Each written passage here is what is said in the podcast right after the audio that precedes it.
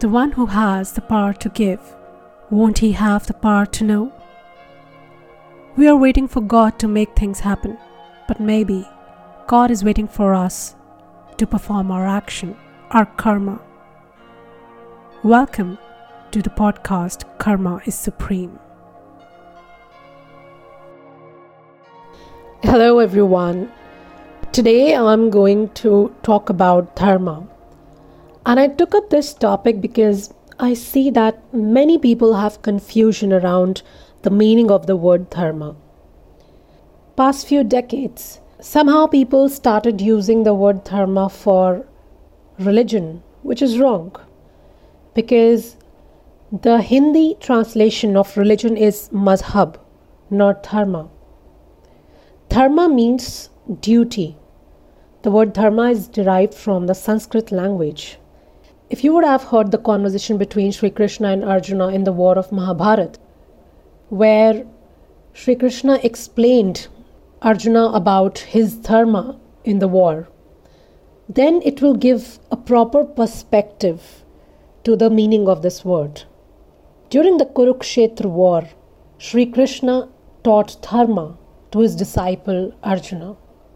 In the words of Sri Krishna, यदा यदा हि धर्मस्य ग्लानिर्भवति Bharat अभ्युत्थानम् अधर्मस्य तदात्मं सृजाम्यहम् I spoke in the same tone in which I had learnt when I was watching Mahabharat that was created by B.R. Chopra, one of the best I would say the best Mahabharat creation that I have found in the series that is worth watching.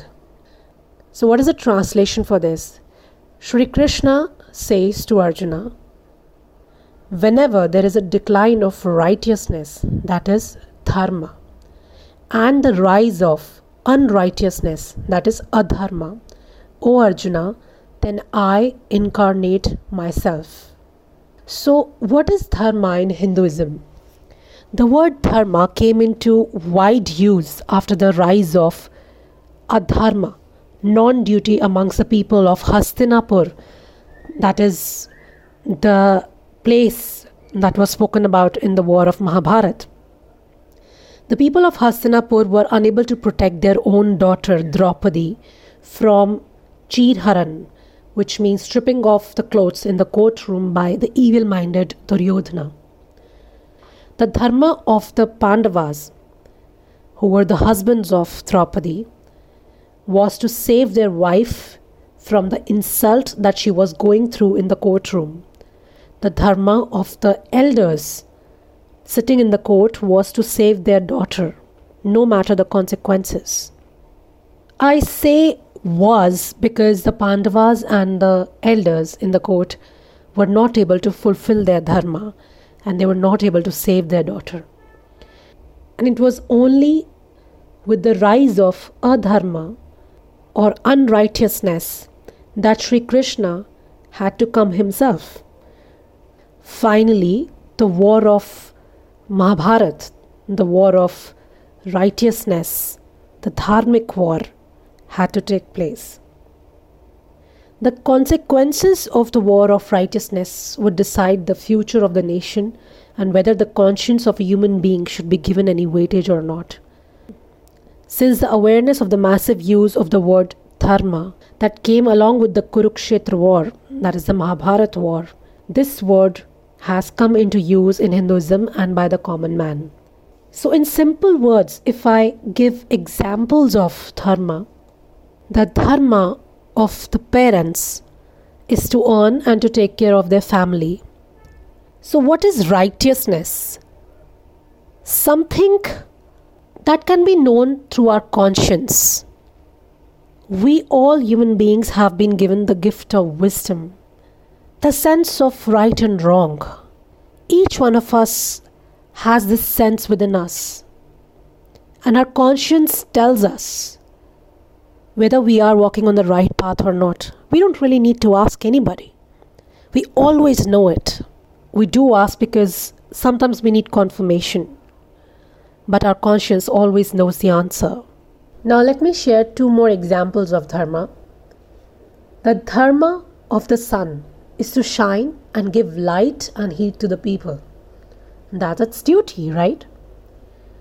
The dharma of the water is to flow and quench our thirst. So we can say that dharma is also the nature of that certain entity. But that nature, those attributes should arise from its conscience when we talk about the human beings. Because it is only the human beings that have this gift of wisdom and nobody else, not the animals. Whatever we train animals to do, they do that. But the human beings, even if they are taught something, they always have this sense of asking themselves whether they are doing it right or not. So, simply put, dharma is the duty of a person that arises out of the person's rank, position, and presence in a certain place in a family, society, country, or world. It tells you about the right and the wrong. Now, those people who have been using dharma for the word religion, they speak like, I belong to Hindu dharam, which is wrong, absolutely incorrect. It should be, I belong to Hindu mazhab, not dharam. I belong to Isai mazhab. I belong to Christianity religion. Today, people have forgotten what dharma is. They are mixing the two words, dharma and mazhab, because somebody started mixing it up at some point in time. And this wrong usage of words has given rise to a lot of wars as well, because the whole interpretation has changed. There are some politicians who would say that we are protecting Hinduism and not letting people of other religions live because we are protecting our dharma because that is what we are taught. Now they're absolutely wrong here because they haven't studied dharma. Dharma in Hinduism was duty. The dharmic war that happened, the Mahabharat war that happened, was the war of dharma. It was not the war of mazhab, not the war of religion. It was the war of responsibility. Although there were other factors also involved in this, I am not counting all those in. It's Mahabharat is very, very detailed. And right now we are only talking about this one word. So I'm not going into other details of Mahabharat. Now, what is dharmic war that India must fight in the 21st century? The war of righteousness. Today, the dharmic war that India must fight. One of such wars is losing very talented Bollywood actors and actresses to some gangsters. Bollywood recently lost a very precious actor, Sushant Singh Rajput.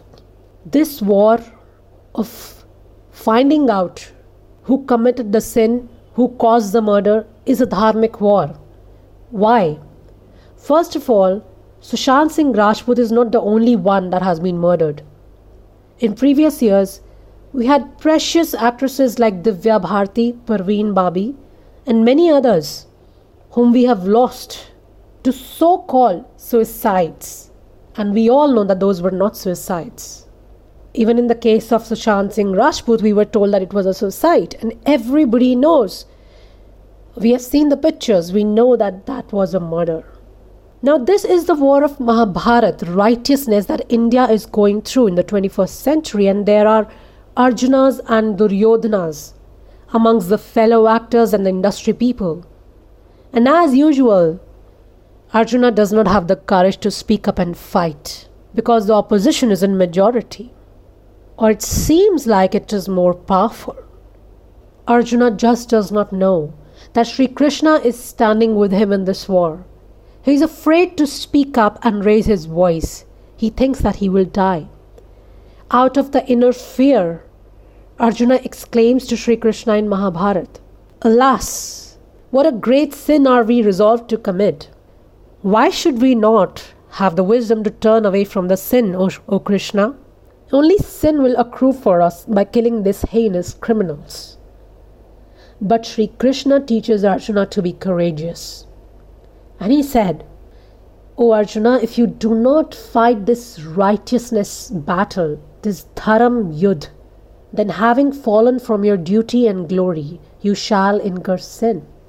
Further, Sri Krishna says, He who performs actions abandoning attachment is not tainted by sin. Thus, you will not incur sin, Arjuna. You shall cross over all the sins by the boat of spiritual wisdom alone. We know how millions of aspiring actors go to Mumbai every year to fulfill their dreams of becoming an actor. Their families and loved ones are eagerly waiting to see their faces. And if we allow one murder to happen, we are giving permission to these murderers to kill whosoever they want to kill in the near future. So that means that fighting this war of righteousness, of the Sushant Singh Rajput murder, is actually going to bring a lot of blessings to the one who fights it.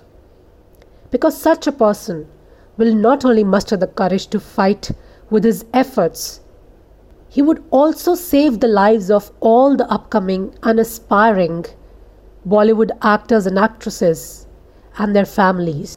Such a man or a woman who fights the SSR war will indeed be a savior of not only one family but thousands of lives, therefore. There are many dharmic wars that are happening in India and the world today. We know what is happening in Iran. There are anti government protests happening for hijab.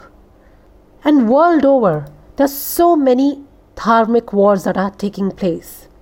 And as the citizens of this world, as human beings, we must participate in this war. We must fight this battle of righteousness. We must do our karma as Sri Krishna taught us eventually this is going to pay us off and our future generations. Wouldn't it be worth it? And as I always say in the beginning of my podcast, the one who has the power to give, won't he have the power to know? We are waiting for God to make things happen, but maybe God is waiting for us to perform our actions. So we perform our actions, our karma. Thank you for listening to the podcast Karma is Supreme. See you soon. Namaste.